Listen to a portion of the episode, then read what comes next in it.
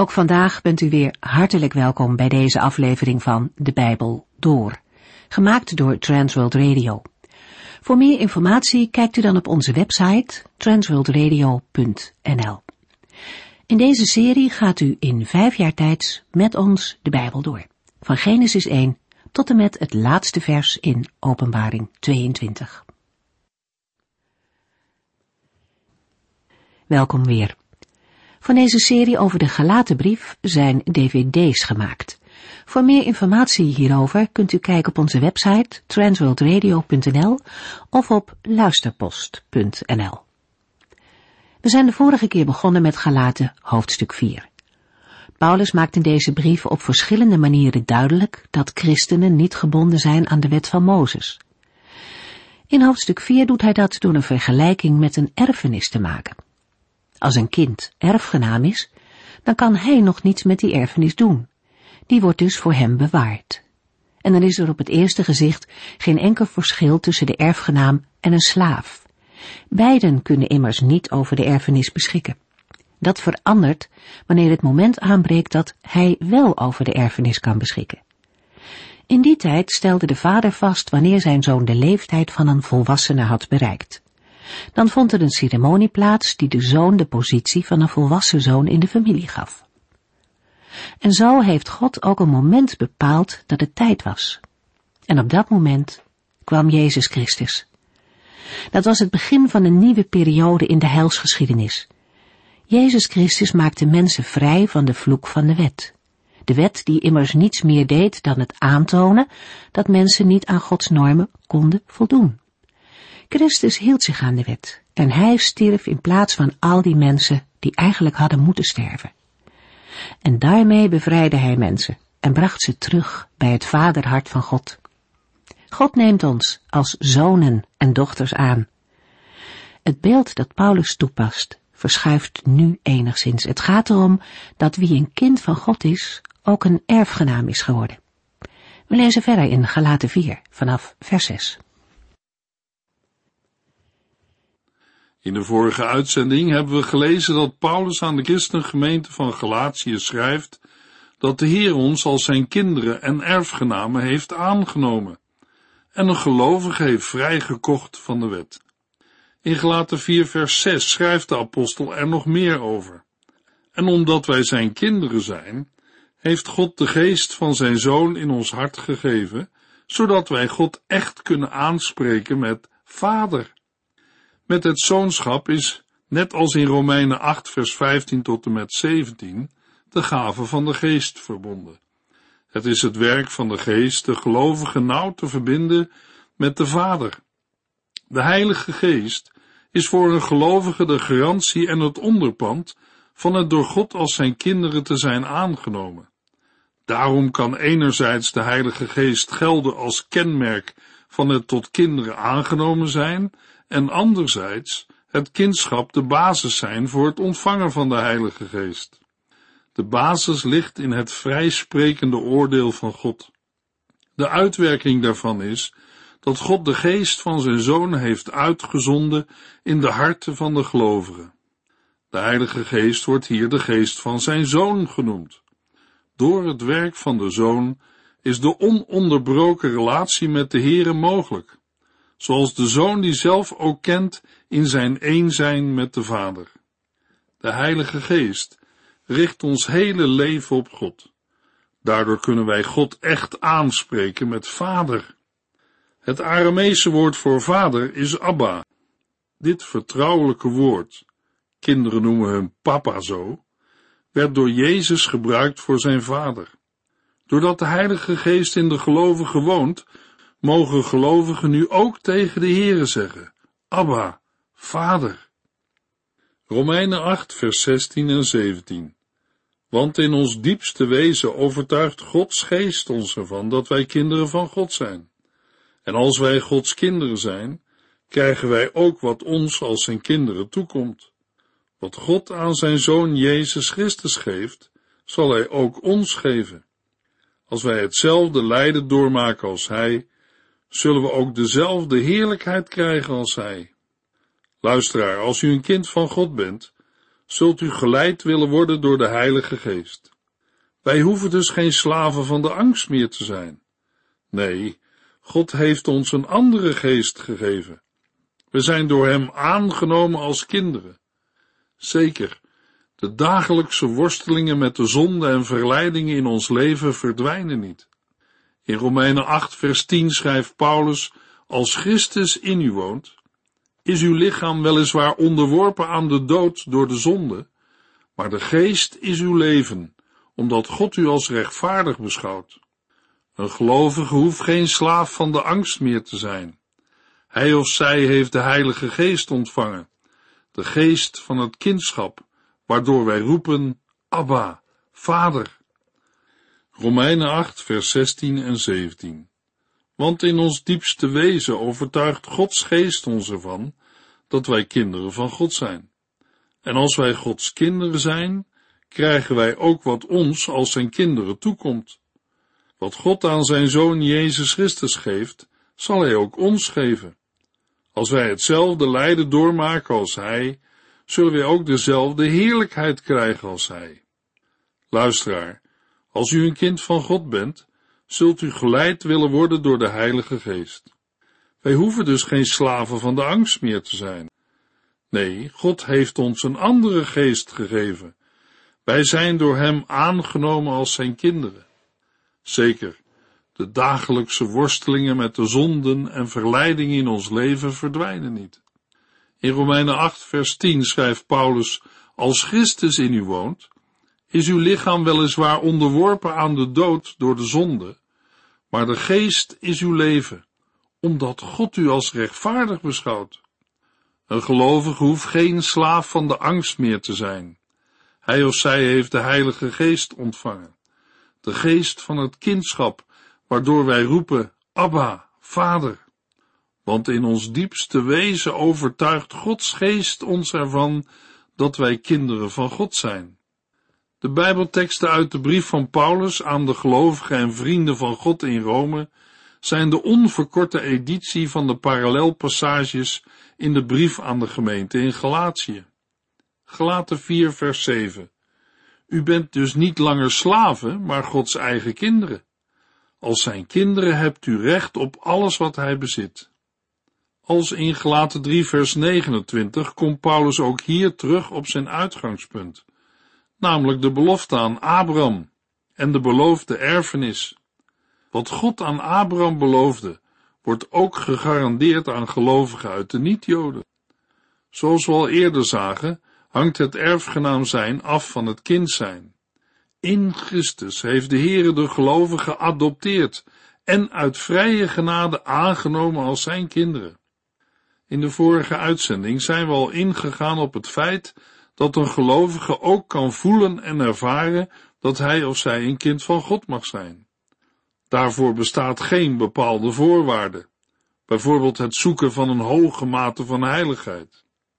Luisteraar, laat mij u mogen verzekeren dat ook al bent u nog niet zo lang christen, of in geloof nog een baby, of zwak, ook dan zijn er tijden en momenten dat een gelovige kan en mag ervaren en voelen dat hij of zij een kind van God is.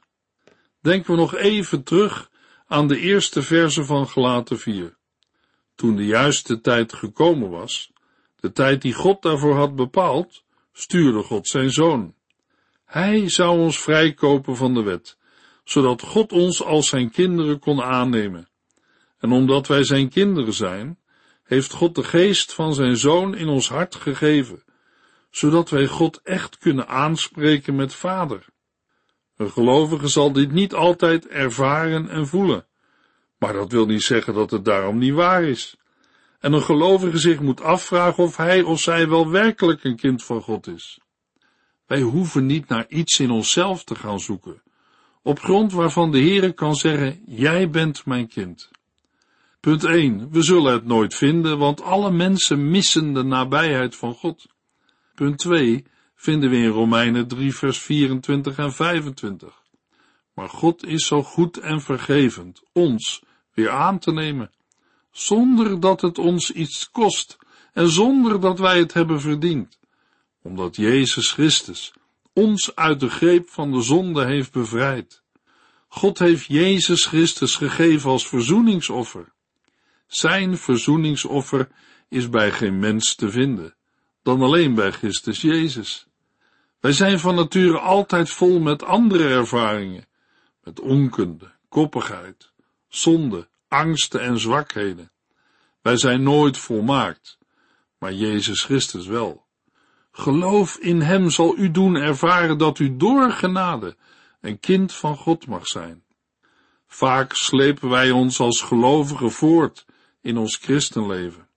Dan zijn er vaak geen ervaringen en belevenissen met de Heer.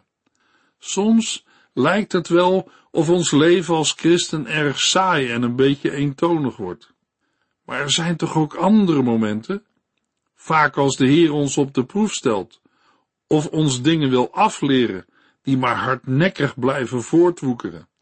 Dan ervaren we vaak de nabijheid van de Heere. Het is met ons vaak zoals het gedicht Voetstappen in het zand ons leert. Misschien kent u het wel. Ik droomde eens en zie, ik liep aan een strand bij het lage tij. Ik was er niet alleen, want ook de Heer liep aan mijn zij.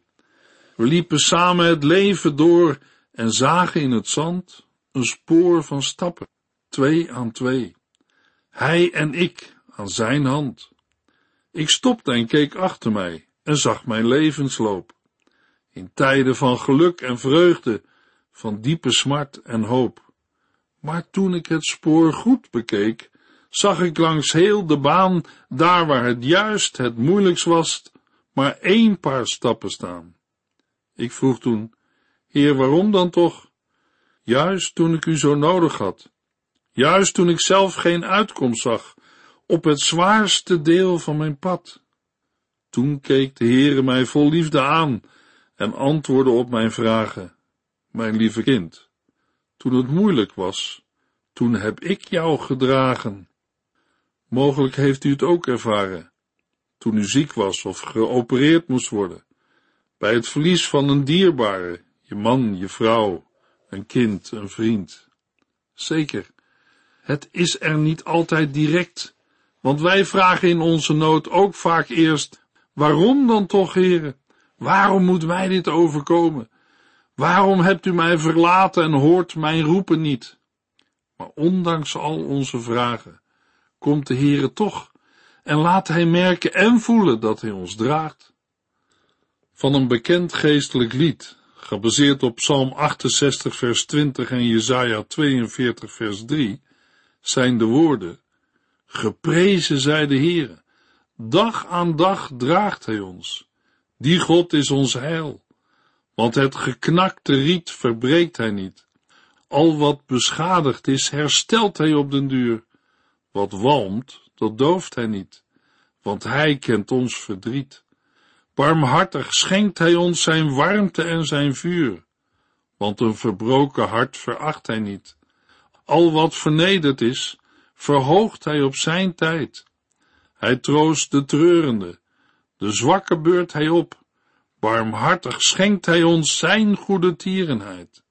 Dag aan dag draagt hij ons, die God is ons heil.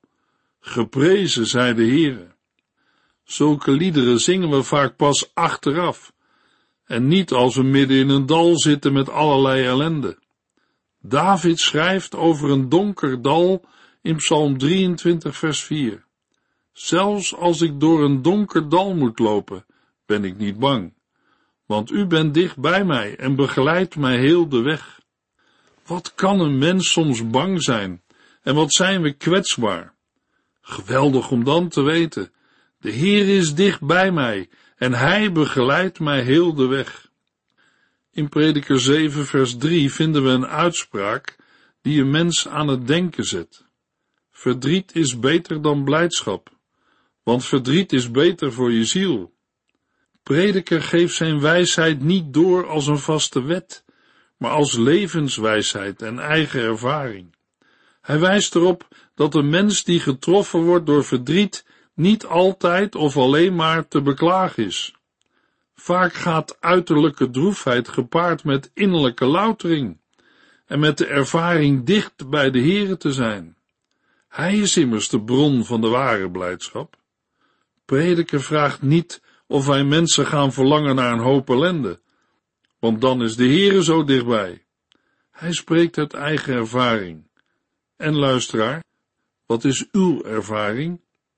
Toen Paulus in de gevangenis zat, kon hij zeggen, de eerste keer dat ik voor de rechter moest komen, was er niemand die mij hielp.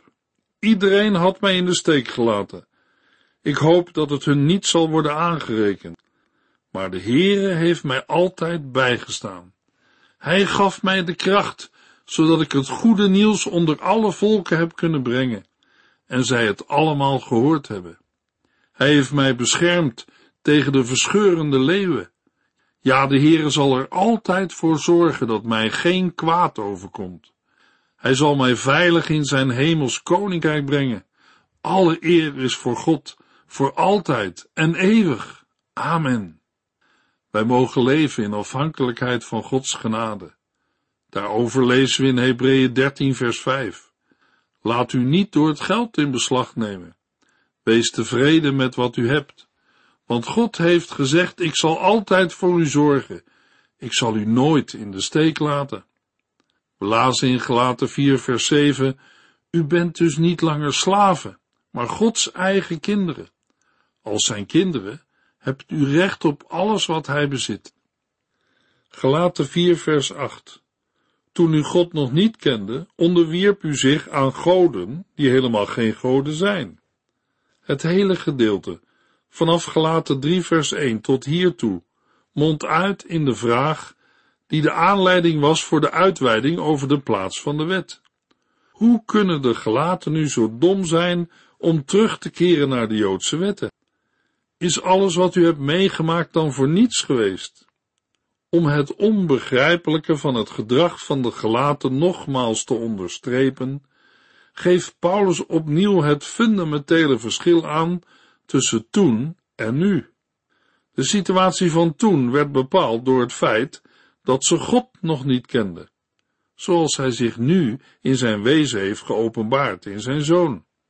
In die tijd waren de gelaten in de ban van goden, die helemaal geen goden zijn.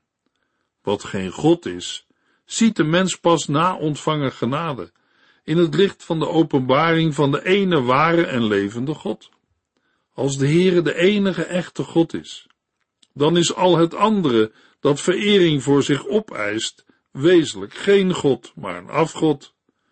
Daarbij zullen we in eerste instantie moeten denken aan heidense afgoden, die de gelaten hebben vereerd. Maar ook Israël wordt in het Oude Testament verweten afgoden te dienen en God de Allerhoogste in te ruilen voor een beeld van een grasetende koe. Zij wilden de Heer op hun eigen wijze dienen. De Joodse christenen hoeven niet te denken dat zij hier buiten schot blijven. Gelaten 4 vers 9. Maar hoe kunt u, nu u God hebt leren kennen, of beter gezegd, nu God u kent, daar weer naar teruggaan? Wilt u soms weer slaven worden van de armzalige en krachteloze wereldmachten? De beslissende overgang tussen toen en nu ligt daarin dat ze God hebben leren kennen, omdat God zelf zich aan hen heeft geopenbaard. In vers 4 hebben we gelezen dat God zijn zoon stuurde, en hij heeft ook de gelaten vrijgekocht van de wet. Door in hem te geloven konden ook de gelaten recht voor God staan.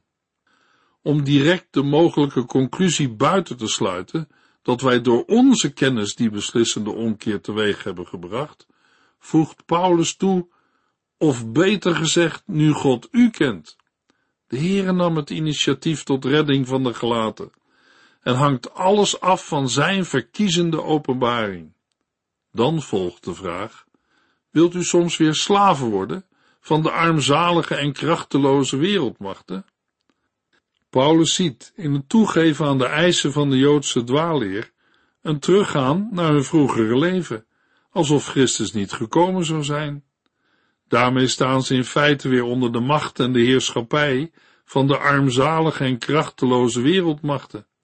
Zij kunnen niet tot het heil in Christus brengen. Ze maken mensen alleen maar armer, omdat ze alleen kunnen eisen, maar geen leven kunnen geven. Galaten 4 vers 10. U bepaalt uw aandacht bij dagen, maanden, seizoenen en jaren. In de opsomming geeft Paulus aan welke slavernij hij hier bedoelt en maakt hij de machten van de wereld op dit punt concreet.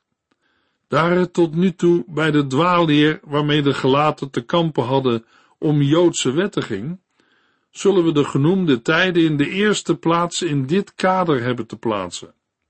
Bij dagen valt daarom te denken aan het houden van de Sabbat.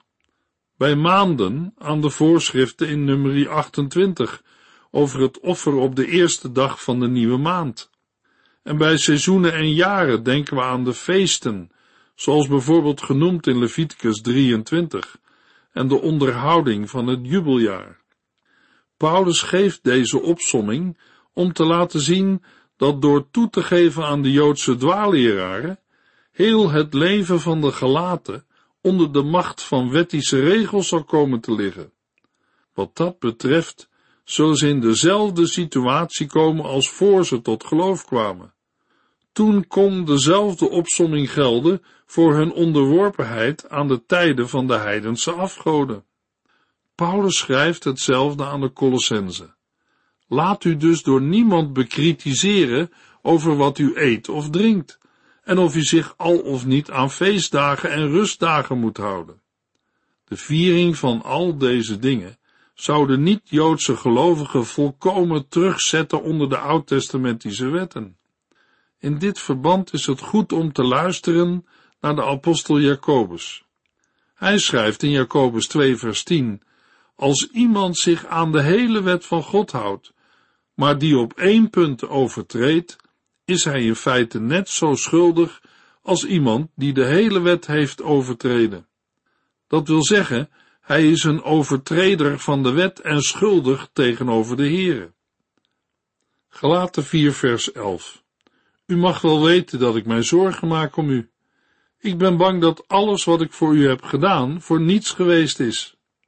Met de uitdrukking ik maak mij zorgen om u, laat Paulus opnieuw zien wat hij ook in Gelaten 3 vers 1 al duidelijk maakte. Zijn bezorgdheid richt zich direct op de gelaten. Ik ben bang dat alles wat ik voor u heb gedaan, voor niets geweest is. De inspanningen van de apostel Paulus voor de gelaten liggen op het gebied van de evangelieverkondiging.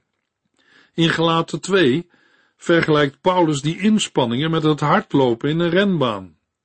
Als de gelaten hun leven weer onder de eerste beginselen van de wettische voorschriften wilden stellen, had de prediking van het evangelie hen niet bevrijd en was deze voor niets geweest.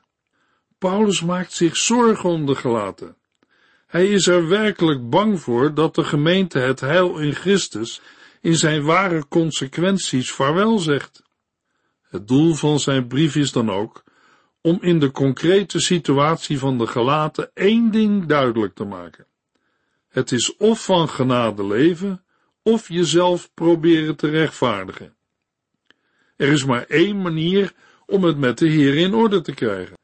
En dat kan niet door zich aan de Joodse wetten te houden, maar dat kan wel door in Jezus Christus te geloven. Paulus doet een appel op de gemeente. Kies dan het leven door het geloof in Jezus Christus. Gelaten 4 vers 12 en 13 Beste vrienden, stelt u zich eens voor in mijn plaats, zoals ik mij in uw plaats heb gesteld. Niet dat u mij iets hebt aangedaan, want toen ik u voor het eerst iets over Jezus Christus vertelde, was ik lichamelijk zwak. Na de uitvoerige zakelijke uiteenzetting van en waarschuwing tegen het gevaar van de terugval onder de macht van de wet, volgt nu in de versen 12 tot en met 20 een persoonlijk argument. De relatie van de apostel Paulus tot de gelaten zou voor hen op zichzelf al genoeg reden moeten zijn niet aan de Joodse dwaalleraar toe te geven.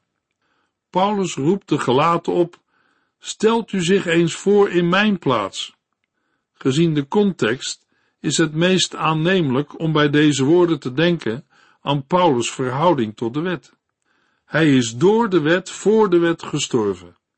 In Gelaten 2 vers 19 en 20 hebben we gelezen door die wet zelf leef ik nu niet meer voor de wet, maar voor God. Ik ben samen met Christus aan het kruis gestorven. Daarom leef ik zelf niet meer, maar Christus leeft in mij. Zolang ik nog in dit lichaam ben, leef ik door het geloof in de Zoon van God. Hij hield zoveel van mij, dat hij zijn leven voor mij heeft gegeven. De wet kan voor Paulus geen middel meer zijn om door God als rechtvaardig beschouwd te worden en het heil te verkrijgen. De apostel geeft zijn eigen leven als voorbeeld. Niet omdat het een verdienste van Paulus zou zijn, maar opdat daarin uitkomt dat Paulus zelf ook navolger van Christus is. Opmerkelijk zijn in dit verband de woorden waarmee de apostel de gelovigen in Galaten aanspreekt. Beste vrienden. Ook dat is een appel op de gezamenlijke band met Christus. Juist op die persoonlijke band wijst ook het vervolg. Niet dat u mij iets hebt aangedaan. In geen enkel opzicht is de band tussen de Galaten en de apostel Paulus verbroken.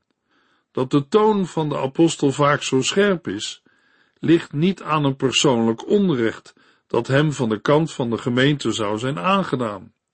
Om dit te onderstrepen, wijst Paulus op hun eerste contact. Wanneer we dit precies moeten dateren, hangt af van de opvatting wie we precies onder de gelaten moeten verstaan. Daarover meer in de volgende uitzending. We lezen dan Gelaten 4, vers 12 tot en met 31. U heeft geluisterd naar De Bijbel Door, in het Nederlands vertaald en bewerkt door Transworld Radio. Een programma waarin we in vijf jaar tijd de hele Bijbel doorgaan. Als u wilt reageren op deze uitzending of u heeft vragen, dan kunt u contact met ons opnemen. Tijdens kantooruren kunt u bellen op 0342 478432. 0342 478432. Ook kunt u een e-mail sturen naar de at transworldradio.nl en natuurlijk kunt u ook via de post ons bereiken. TWR, postbus 371, postcode 3770, AJ in Barneveld. Dit programma werd gepresenteerd door Cor Weda en Ike André. Techniek was in handen van Odin van Voorkom. En wij allemaal bedanken u voor het luisteren. Graag tot de volgende keer.